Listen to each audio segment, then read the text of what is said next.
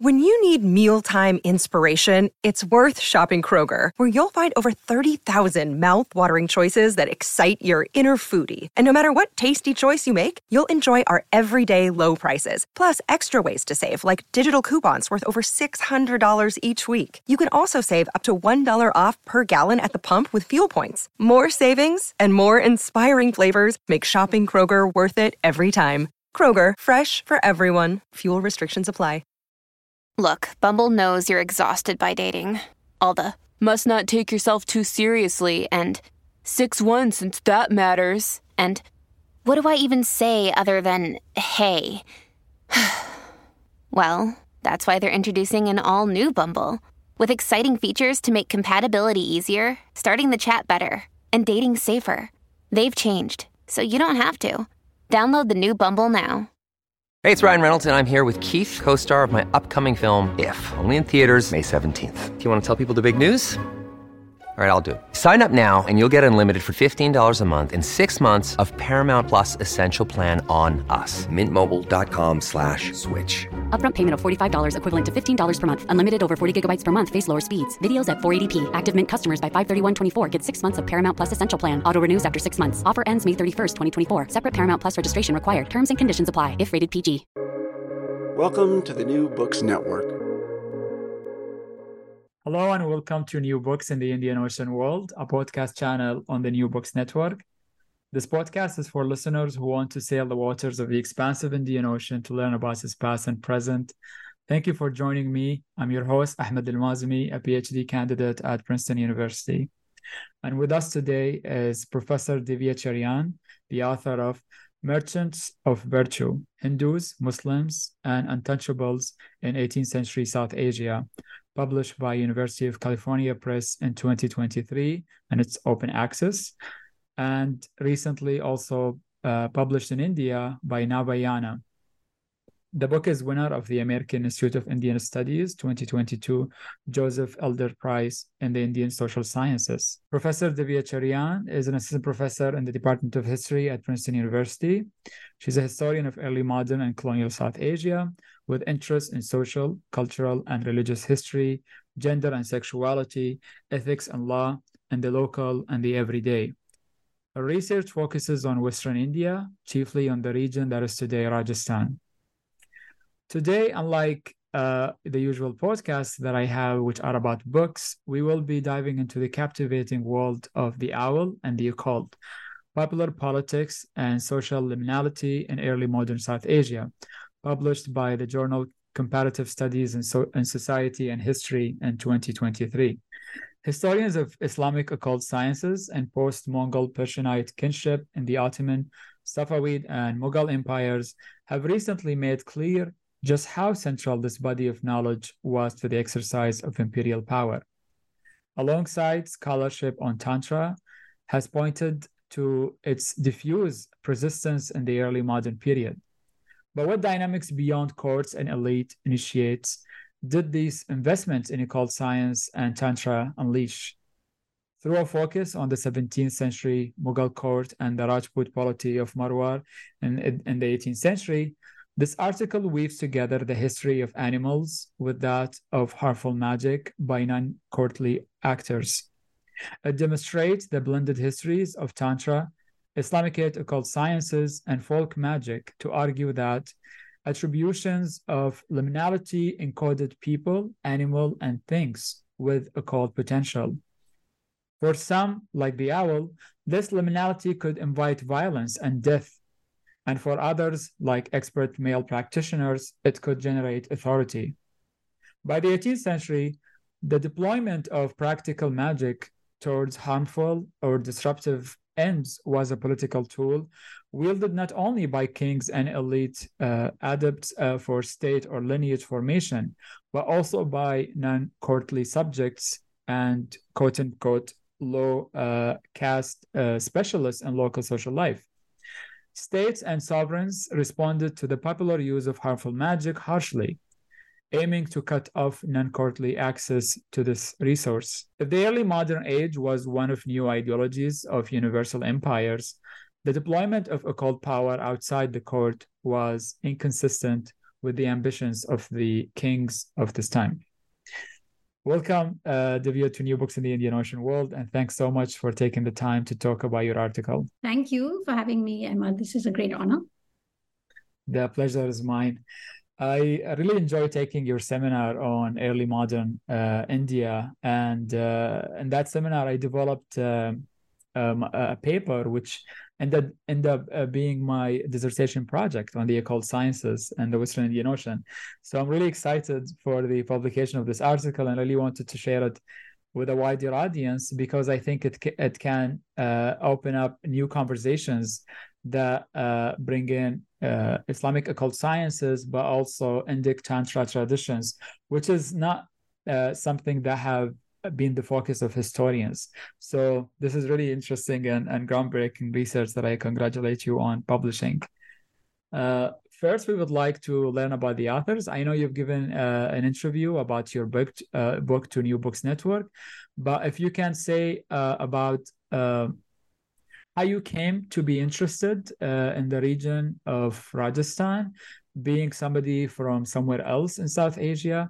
What was it like for you to be on the verge of discovering a new culture, new language, and new traditions and archives in that region? Right. Uh, thanks, uh, Emma. Then, yes, I do remember very fondly that seminar. I remember your paper. I was actually super excited about it. I had a feeling I was heading in this direction in my research. So, you know, reading about this world of um, kind of an interface between nature, agriculture, and the occult, as you did in that paper, and you know, as you're now doing for your dissertation, uh, it was a really exciting thing for me to read as well. So, I'm very keen to see how your how your work grows.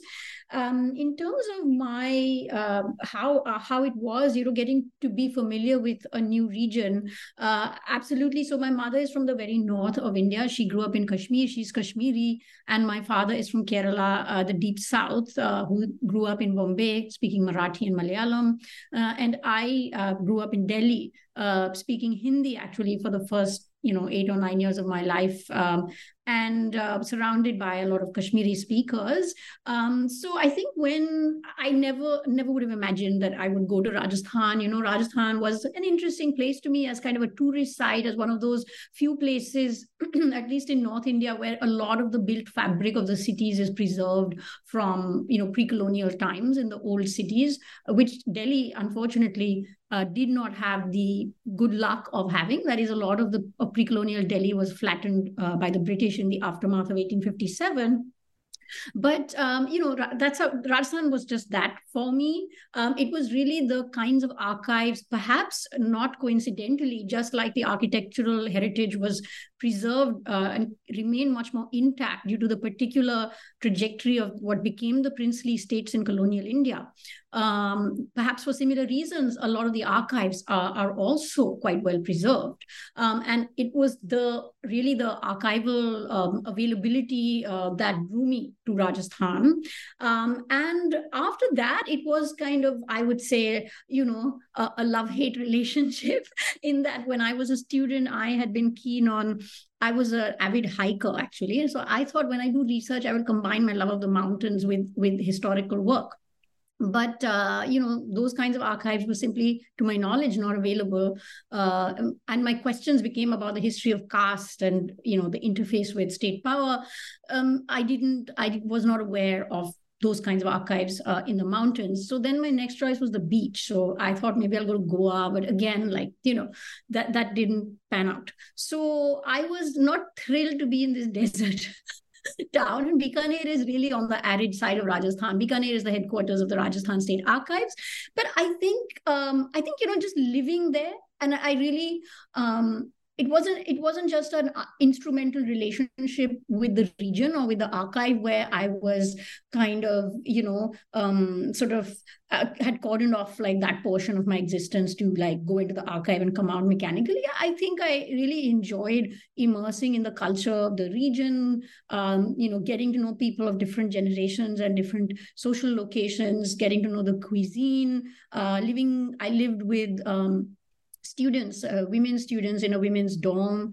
Um, so I think it was this kind of holistic relationship with Bikaner, um, where actually I have great memories. Like of my time in Bikaner uh, that I think you know made the experience one in which it wasn't um, kind of an onerous thing like oh I have to learn this language. Uh, so I, I personally really recommend like you know not just extracting you know archival material from a region. I mean sometimes you can't help it. I understand that due to personal uh, constraints or political or other instability in the region under study but if that's not a problem i think uh, it was genuinely an adventure. Uh, and also this archive was so rich. I remember so i talked to my mom like every day.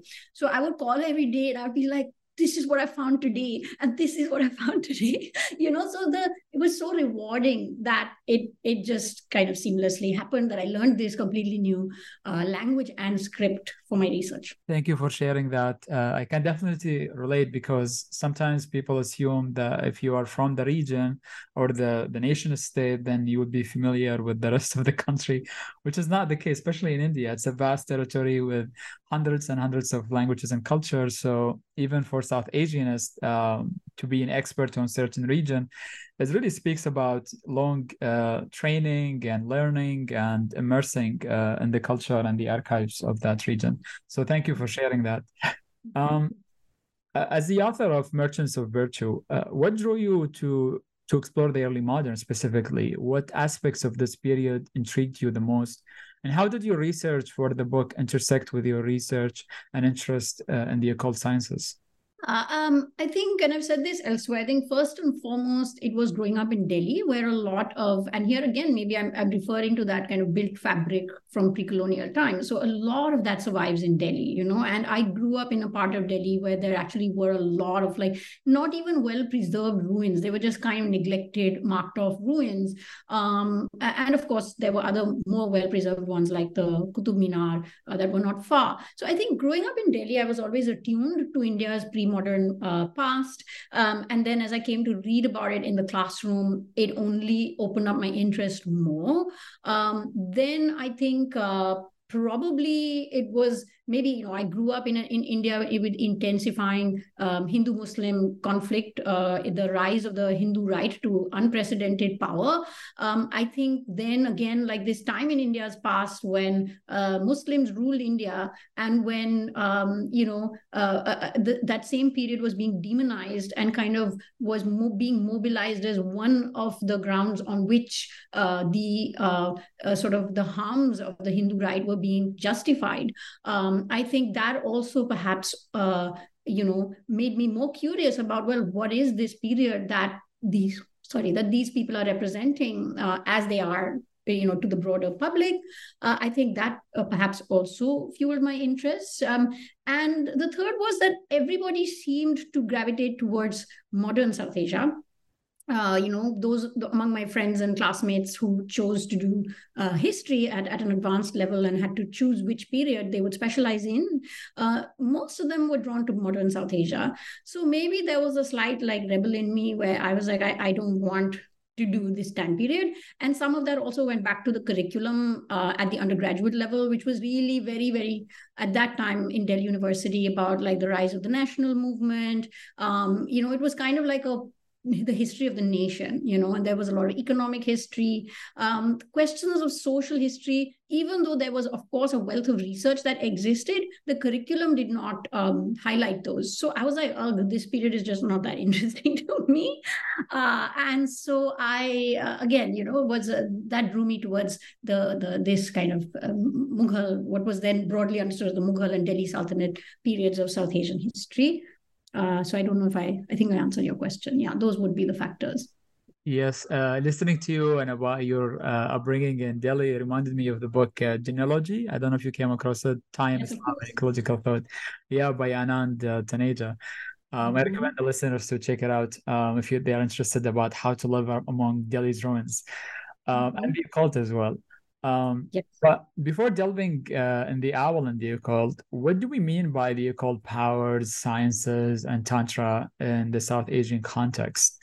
And ca- how can historians incorporate them in their historical studies? So um, that is a very big question, and I don't even think there's obviously a simple answer, right? Like um, the occult is a term that comes, it's an English language term, right? It has a particular meaning in the West. So can we so simply, or even a term like magic, you know, can we very seamlessly apply uh, those terms to non-Western contexts uh, without you know critical work.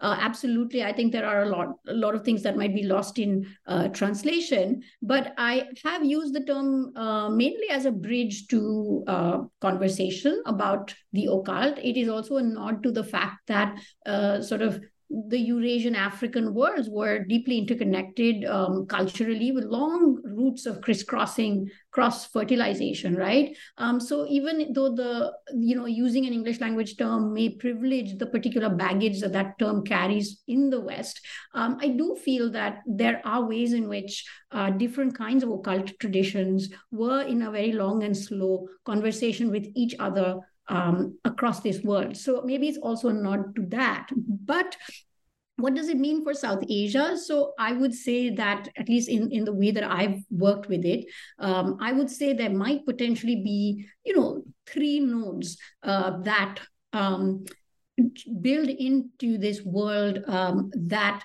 seeks to uh, access and channel uh, forces that are beyond the perception of the five senses, right? Uh, what we might call the supernatural. Um, and there is uh, in uh, in Arabic and in Persian, the term unseen does denote, which is which is also the literal meaning of occult or, or hidden.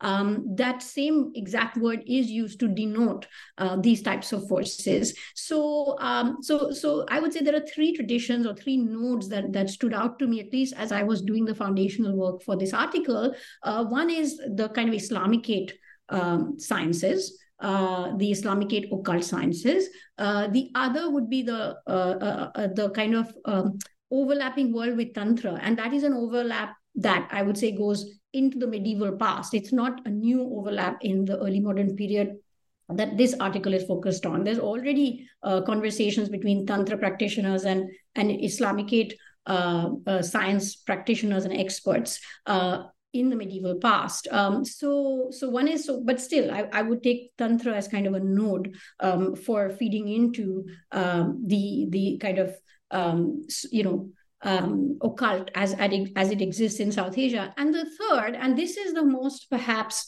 Um, uh, shall I say, uh, undefined one, and where there perhaps is a lot more work to be done, is this idea of the folk uh, the folk occult, which is this recognition that not all the theorizations uh, about occult practice and occult philosophies are coming from expert um, men uh, who are trained in uh, or initiates into um, uh, lineages that are grounded in uh, generations of textual learning. That there are practitioners and maybe also lineages or some kinds of communities of practitioners that are not a kind of a text-based, uh, uh, you know, uh, group uh, th- that are much more, you know, oral, uh, that kind of slip through the the you could say the net of the historian because they don't ge- they have not generated their own body of textual materials left behind, but they have left traces. And here i think it's uh, michael ulry's work that i'm really thinking of but they have left traces in the textual accounts left behind by elite practitioners uh, as you know uh, in the ways in which they incorporate or engage with uh, th- those bodies of knowledge. Um, so i would say these would be kind of the three nodes of the of the occult um, in south asia. Um, and in the case of perhaps tantra there's an added element compared to what i described about sort of the unseen uh, realm right? Uh, which is in the case of south asia tantra traditions often uh, push against or, or, or stand at a distance from um, you know the veda for example like there is this uh, idea in tantra traditions that through certain uh, practices certain exercises and certain forms of discipline and which generally also entail uh, you know a teacher that you can in a way become uh, God or God-like, right? And that is something that the mainstream Brahminical traditions would not uh, uh, uh, ascribe to. And there's also in certain kinds of tantric ritual an intentional uh, breaking of taboo, like things that are not permitted by the Brahminical tradition, uh, are in fact prescribed by the Tantric uh, tradition or, or, certain streams within the Tantric tradition. So, in the case of Tantra, which I think perhaps is not the case with the Islamicate occult sciences, in the case of Tantra, there is kind of a tension with mainstream, what I'm calling right now, uh, mainstream Brahmanism. So, there's a slight uh, difference there. Your brain needs support, and new Olly Brainy Chews are a delightful way to take care of your cognitive health. Made with scientifically backed ingredients like Thai ginger, L-theanine, and caffeine, Brainy Chews support healthy brain function and help you find your focus, stay chill, or get energized. Be kind to your mind and get these nootropic chews at olly.com. That's O L L Y.com. These statements have not been evaluated by the Food and Drug Administration. This product is not intended to diagnose, treat, cure, or prevent any disease. Right, and, and and in addition to that, you also have the Bon tradition, which is shamanistic animistic um, mm-hmm. traditions practiced in the Himalaya, which is mm-hmm. also a binary with Buddhism. So mm-hmm. it's it's fascinating how these uh, you know different practices intersect. Um, mm-hmm. When we read the, the early modern uh, period and the the the three uh, gunpowder empires, the Ottomans, the Safavids, and the and the Mughals um, we read about the emergence of um, uh, messianic and uh, millenarian movements uh, fostering uh, occult sciences and their patronage at these courts. And in your article, you also argue that we should uh, think of um, smaller polities and uh, other for political formations adjacent to these empires. Um, why do you think that's important to include in the historiography of the occult sciences and the early modern? Well, um, and here, you know, it also goes back to the question you asked me about my kind of formation as a as a historian. I think I was always, um, and that might have also you know spoken to my kind of um, lack of interest in modern history as i initially encountered it which is i was always curious about how do how do non-elite groups respond to how do they participate in how do they shape the historical processes that we study? Now of course this is a very common question right? I mean there's been this kind of impulse among historians for a long time. Uh, but yes i just wanted to say that for me that was uh, that was always the question. So i think there are there could be a number of reasons why i think it is important to look beyond courts um, and look beyond M- the the high imperial level right? Like to shift attention uh, to regional polities. So one would be simply uh, kind of where is the historiography leading us? And here i'm thinking of for example you know, in Azfar Moin's work or in uh, Matthew Melvin-Koushki's work, uh, there is this reference to there being actually a popularization of the occult sciences in the early modern period, uh, kind of alongside the uptake by uh, Islamic imperial sovereigns um, in kind of channeling and, and sponsoring uh, occult expertise within their court. But I think, again, as a result of the source material, uh, that the scholarship has engaged uh, largely. Uh, especially for the pre pre-modern, right? For the pre 19th century period, scholarship has been able to engage either with court activities, right? Experts at court, the king's sponsorship of participation in refashioning as, uh, you know, occult experts. Um, so there's been that stream or there's been uh, there's been the study of the kind of the technical materials of uh, produced by um, you know occult scientists shall we say uh, so those have so it's been at that kind of uh, high cultural production, right? And that, as I said, is a result of uh, the limitations of the source materials and is in itself, let me add, a historical breakthrough, right? For a long time, this aspect of early modern imperial formation had been neglected. So this in itself has been a breakthrough. Um, however, as I said, one observation made by both these scholars, at least if not others, is that there was simultaneously a popularization of the occult uh, sciences. So, how do we get at this uh, at that uh, popular realm uh, became uh, an important question to me, uh, and also. Um, I think it is just just as it has been neglected, or it had been neglected at the high imperial level this is an aspect of political life, social life, um, cultural life in uh, everyday pre-modern South Asia that has similarly uh, been neglected at the sub-imperial levels, at the regional uh, levels. And again, you know, there have been others like um, Emma Flatt's work on the Delhi Sultanate, uh, sorry, on the Deccani uh, Sultanates. Um, it does pay attention to the occult. So again, at the regional level, also it has happened but even her work has focused on courtly uh, production and courtly uh, engagement so my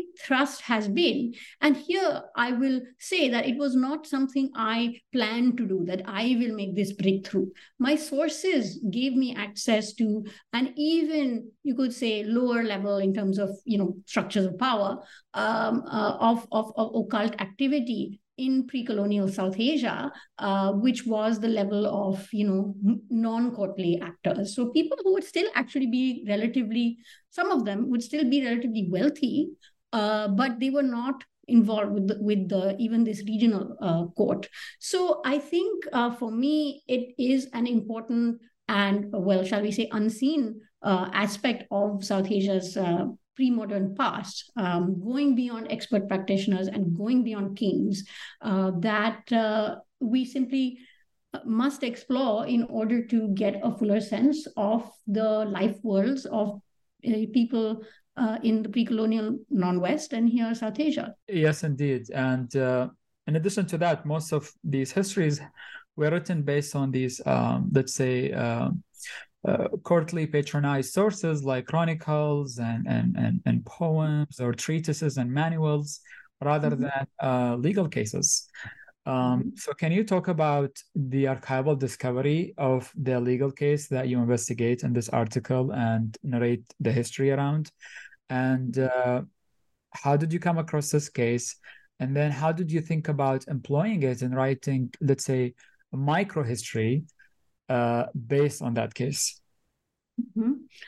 Um, so some of this is, you know, um, the the methodologies come from the kinds of archival materials uh, one has one has found right so the micro history if one can call it that like i feel like my work even my book are kind of a tapestry of micro histories you know where i am kind of juggling like the ideal micro history would be if i had a lot of information about a particular micro case.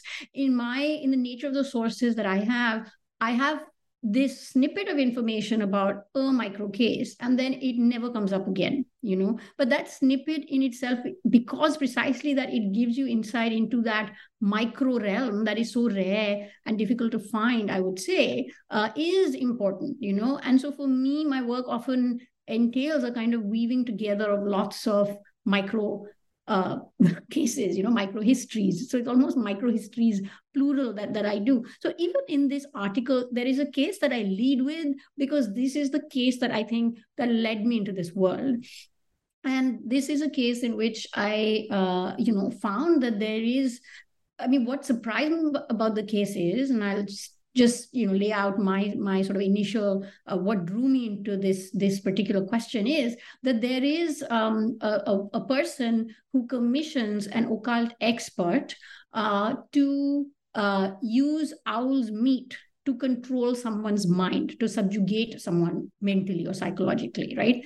And um, then when this reaches the state authorities in this kingdom uh, in 18th century Rajasthan, the kingdom of Marwar, uh, they immediately uh, get these two people arrested, beaten, and there is urgency to kind of make sure they are properly and fully punished. There should be no laxity. So, to my mind, and maybe this was a very elementary question, that in a world in which everybody believes in the supernatural, right? This, this is not like some, uh, you know, late 19th century, 20th century sort of science minded state that says this is wrong because it is superstitious. That's clearly not what's going on here. So, what is it that makes this magical act so egregious and immediately and urgently punishable? uh, by this state. So this was really what stood out to me. And as to how I came upon it, it was in the course of research for my first book, where my sources are not organized by theme or topic. So these were long, you know, running registers in which I had to go case by case. And that was also the nature of, of the very broad question that my first project asked, which is, you know, what is the history of caste in pre-colonial South Asia was my sort of very broad question. So I literally was like, I have to look at every caste in every case. I'm including economy, politics, religion, everything in my frame, right? So I went case by case by case, and I would occasionally find things that I did not see a direct correlation with my work at that time. But I was like, okay, this is truly weird, and I must, you know, copy this down to keep for future reference. So the owl, this one stayed with me I'm like, is it the use of the owl that is a problem? Uh, what is going on here? You know, and this was also let me add for anybody who might be familiar with the my research in my first book uh, i thought at first i thought it could be because there is an owl that has been killed and this kingdom was in these same decades uh, enforcing a ban on um, violence towards animals which obviously also then included meat eating so i was like well this owl was killed perhaps for this ritual and that is the problem so this is this was sort of the broad moment of, shall we say, uh, archival discovery as you framed it. Uh, but certainly the curiosity that was stirred in me by this case and these questions. Right. And I really appreciate how you blended also history of animals and environmental history and writing about this uh, case. Uh, can you say more about the role of owls and ritual practices, particularly in Tantra, and the reasons behind their sacrificial use? Yeah. So, um, so this exactly. So I sort of broke down this reference into like multiple possibilities, right? And so the owl emerged as an as an important one, and that is what kind of, uh, you know, because I had I, I think at least one other uh, source in which the meat of the owl is used for a ritual of mind control, also in 18th century uh, Rajasthan. And uh, there too, the state swings into action and makes sure that everybody involved is like suitably punished, and the punishment is quite harsh by the standard of the state. So again, I was like, um, you know, clearly there is something about the owl um, that is uh, that is of of significance over here and that is when I uh, looked into it and I realized that there is uh, in Tantra, uh, not, not only the owl, actually, there are many uh, creatures that are associated with whose flesh, when combined with particular ritual incantations and other sort of tantric formulae, uh, can unleash uh, to the person who carries out the ritual or perhaps the sponsor of the ritual, um, you know, particular powers. And in Tantra, there is this idea of the six um, you know, uh, uh, kind of um, you can say let me just look it up okay? Sorry.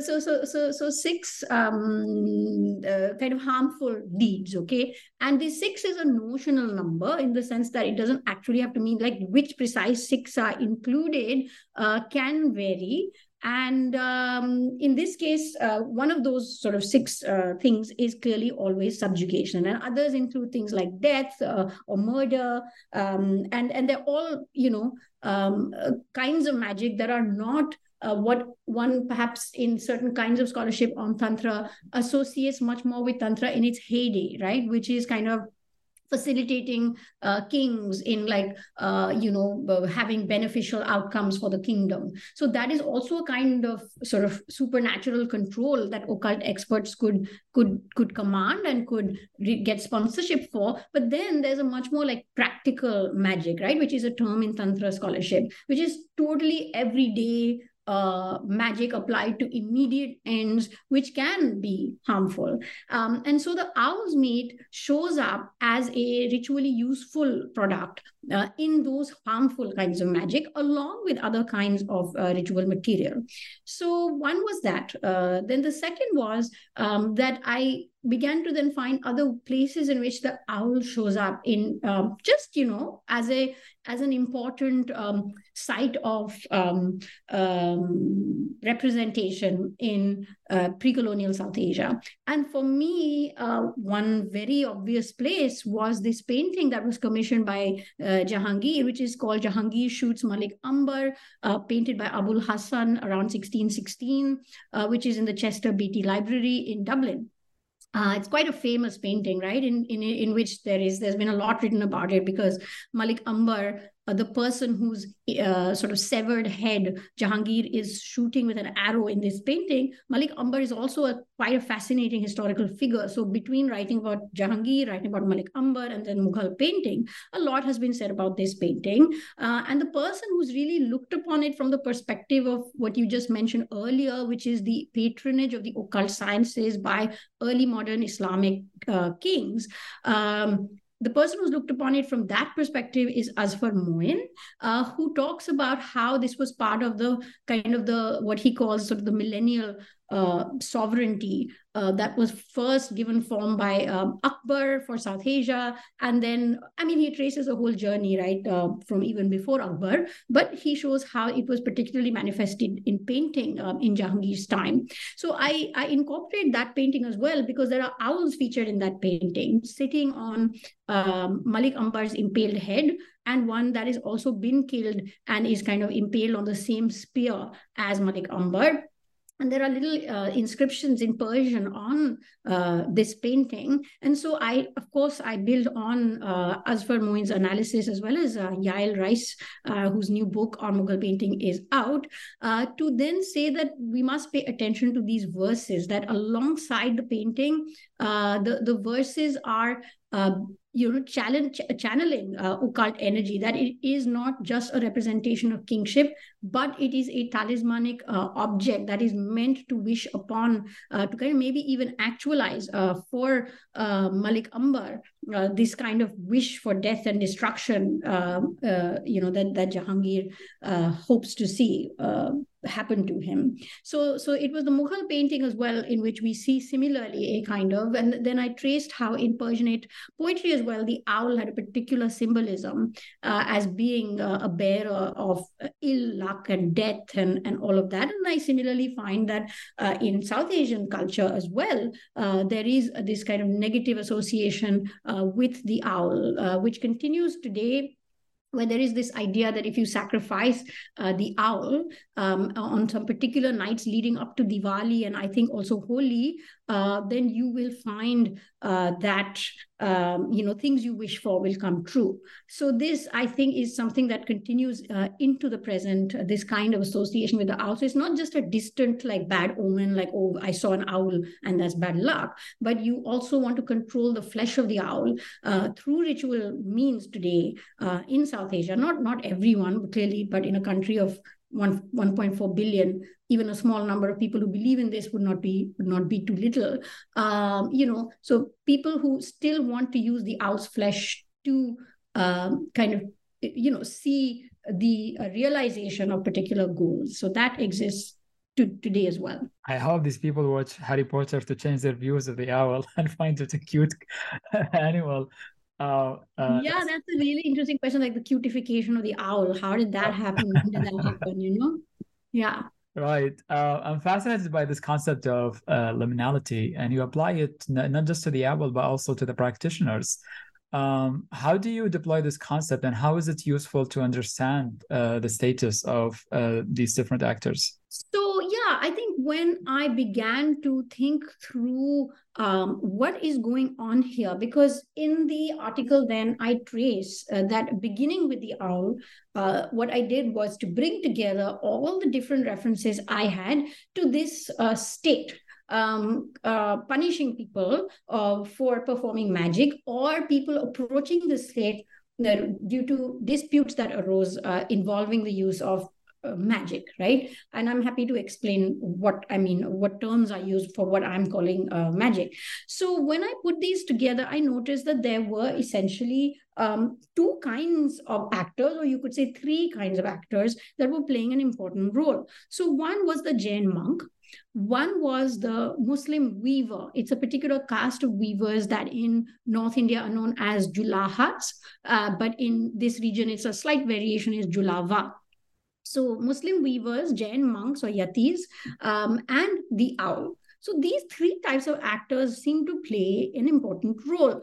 And when I thought more and more about it, actually thinking out of the owl, what is it about the owl that perhaps caused humans to impart to it uh, this special like what I call occult fecundity, kind of a sort of a uh, you know, uh, kind of a thriving, you know, vessel for occult power that can then be channeled. And really, what stands out about the owl is the fact that it lives on the edge, right, between the seen and the unseen, right? The unseen being the the occult. It lives on the edge. Why the edge? Because humans generally would spot it, being a nocturnal creature, at a time between night and day, whether it is dawn or dusk. And in fact, even in Jahangir's memoir, which uh, is on, there's a particular day on the eve of a campaign upon the Deccan, he spots this owl at dusk. Um, and there are other references as well.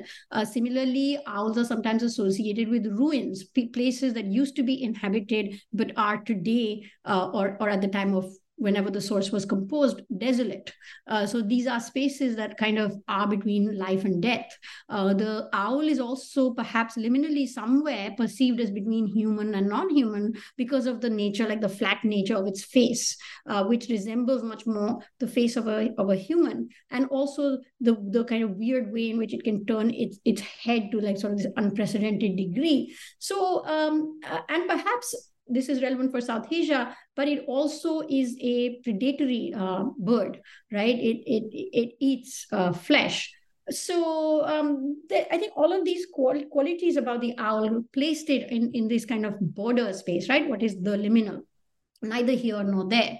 Um, and so once I started thinking about the owl in that way, I came to realize that what perhaps also defines the weavers and the Jain monks who are similarly associated with occult expertise uh, is a kind of liminality, uh, with the monks being uh, actually these Jain, particular kinds of Jain monks under discussion were actually on the border between fully initiated monks and lay people. They were also constantly circulating, moving around. So they were kind of outsiders to the community. Um, and similarly, uh, the Muslim weavers as well were on the margins of caste society. So they were not entirely, in some ways, untouchable, like they were not the lowest of the low, but they were low caste, right? Uh, they were kind of lowly. Uh, but their occult expertise made them desirable among high caste uh, practitioners, uh, which are the kinds of cases I have where mercantile actors hire Muslim weavers to carry out particular kinds of magic for them. Uh, and, uh, and there are a few cases of that kind that I was able to find. So I figured that there is something about being liminal, about being marginal, uh, but but but neither fully out nor fully in. That perhaps is important in the attribution of uh, magical power to to beings, but it plays out differently uh, for different such beings, where uh, certain kinds of uh, and this is where I introduce, uh, you know, social hierarchy, which is a running concern in my in my work. That if you are an elite male practitioner, that liminality becomes a source of power uh, to you, even if you sometimes run up against the state. But if you are uh, a Muslim weaver, if you are an owl, uh, that can become the cause of social violence or physical violence in the and for the owl, uh, death. And where I plan to take this is that I'm also interested in ways in which women uh, were accused of, um, you know, magic or occult practice, and and what forms of liminality then shape uh, the experiences of women practitioners or, or, women associated with the occult um, is is where I think I see this uh, going. I was actually going to ask you about uh, the gendered aspect of these practices and I'm glad that you're following uh, up on that. Uh, but since you're a historian, also an expert on history of caste, how does it feature uh, in terms of who who's entitled to wield the occult powers, and why um, the courtly, uh, let's say, subjects were uh, really keen on uh, preserving and monopolizing that? Yeah, so There I think I um in in Astro. So then, yeah, so that brings us to this question of well, why is uh, this state punishing these practitioners, right?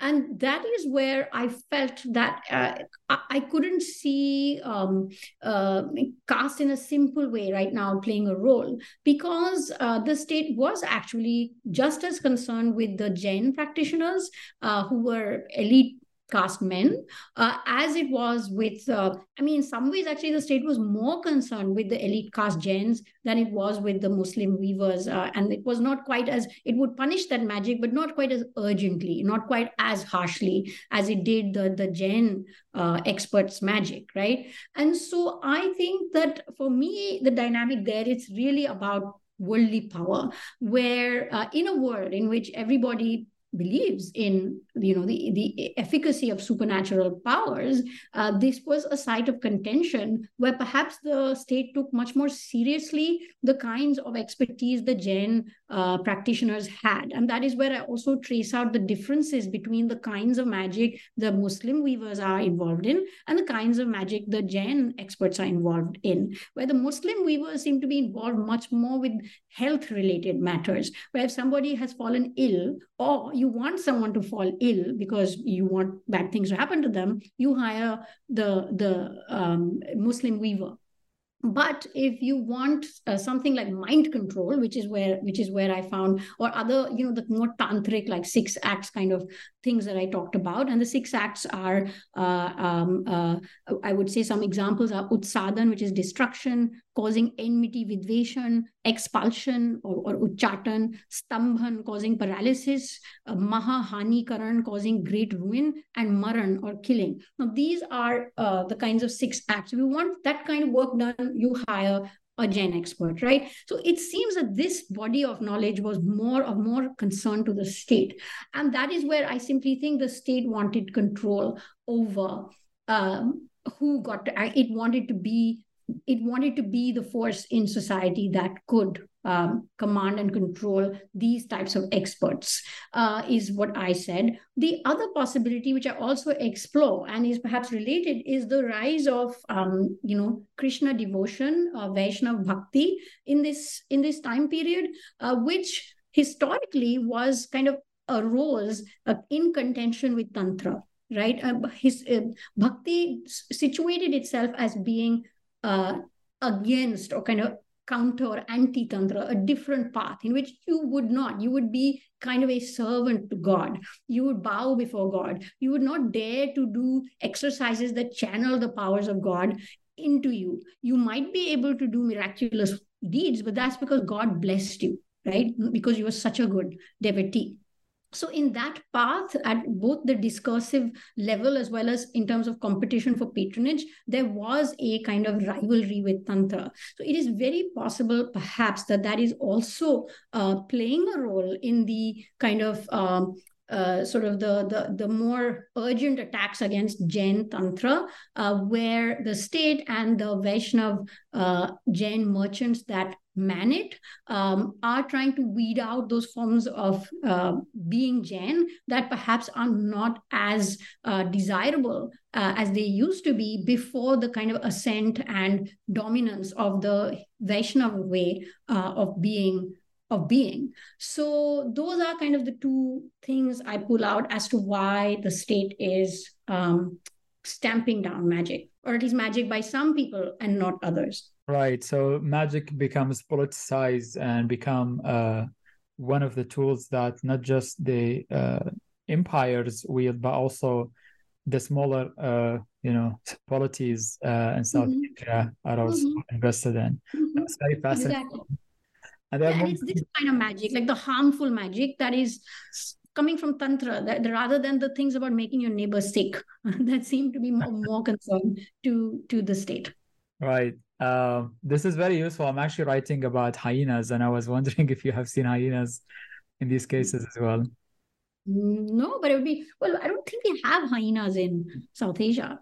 Uh, but it could be some other similar uh, sort of um, creature, you know, uh, a scavenger right. scavenger creature that maybe there could be.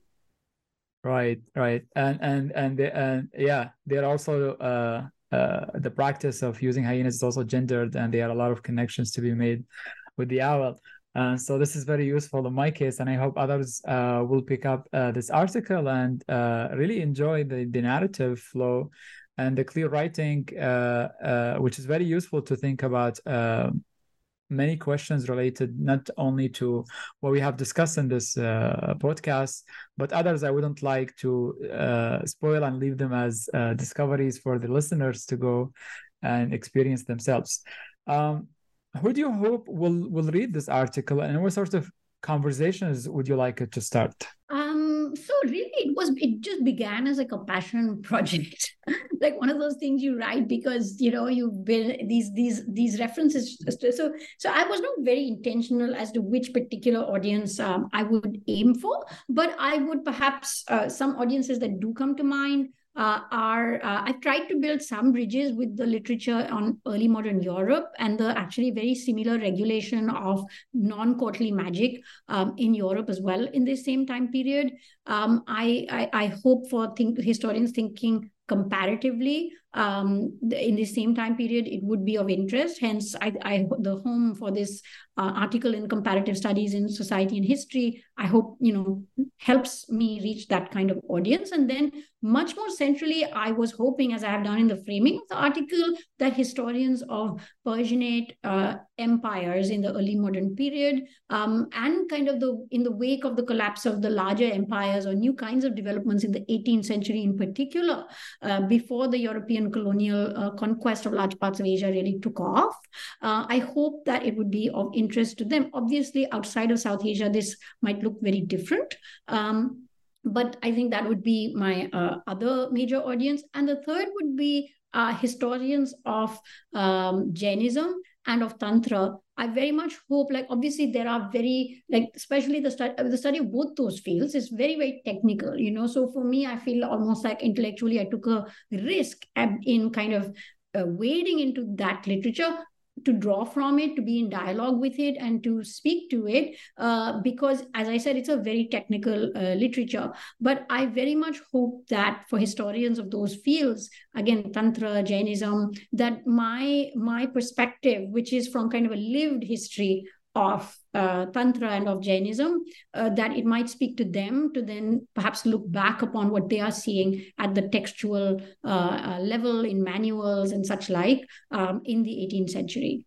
So those would be, I think, the the, the three. And of course, uh, I should add, like I I did wade into animal studies, and one thing that has perhaps dropped out is that I did I, I, I try to think through what is what is it about you know non-human human relations in this period that um, i can see in my materials. And there i feel like historians have, have been paying attention to relations that uh, humans had with non-humans. But this has been in the form uh, for south asia of largely prestige animals horses elephants you know uh, which are important which is of course an important thing to study. But what about these other kinds of animals that were not companions that were not prestige animals uh, and what particular kinds of work relationships did humans have with them? Uh, and so i very much hope that for that field that is the human non-human uh, relationships around the world there's something here a different kind of um, animal um, or, or, non-human that I, I hope will be of interest are we going to see more uh, magical works in the future by you? Uh, are you hoping to take this further and develop it? Yeah, absolutely. So this is the beginning and exploration for my next book project, uh, in which I'm, I would say, the running arc is the relationship between uh, humans and the supernatural, um, and how sort of agglomerations of human power, such as the state um, or you know this construct called society, how does that interface with? How does it relate to?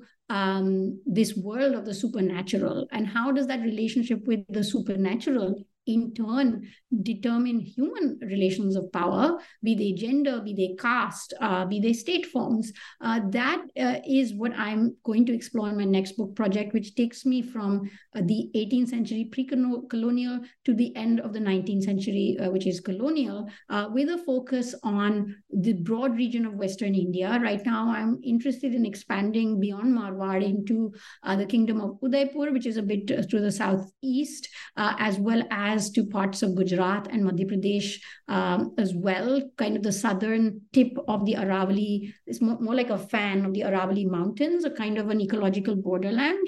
Um, and I think he, I will, in particular, pull out the sort of caste, gender, tribe um, correlation, which really goes through massive transformation uh, in that transition from pre-colonial to colonial.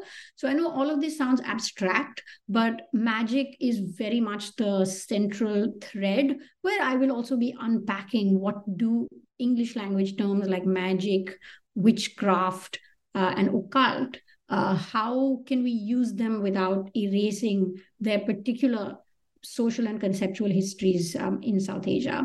So yes this is the beginning of something new Sounds wonderful. And I'll be looking forward to the fruition of your project and having you again, hopefully, on the podcast.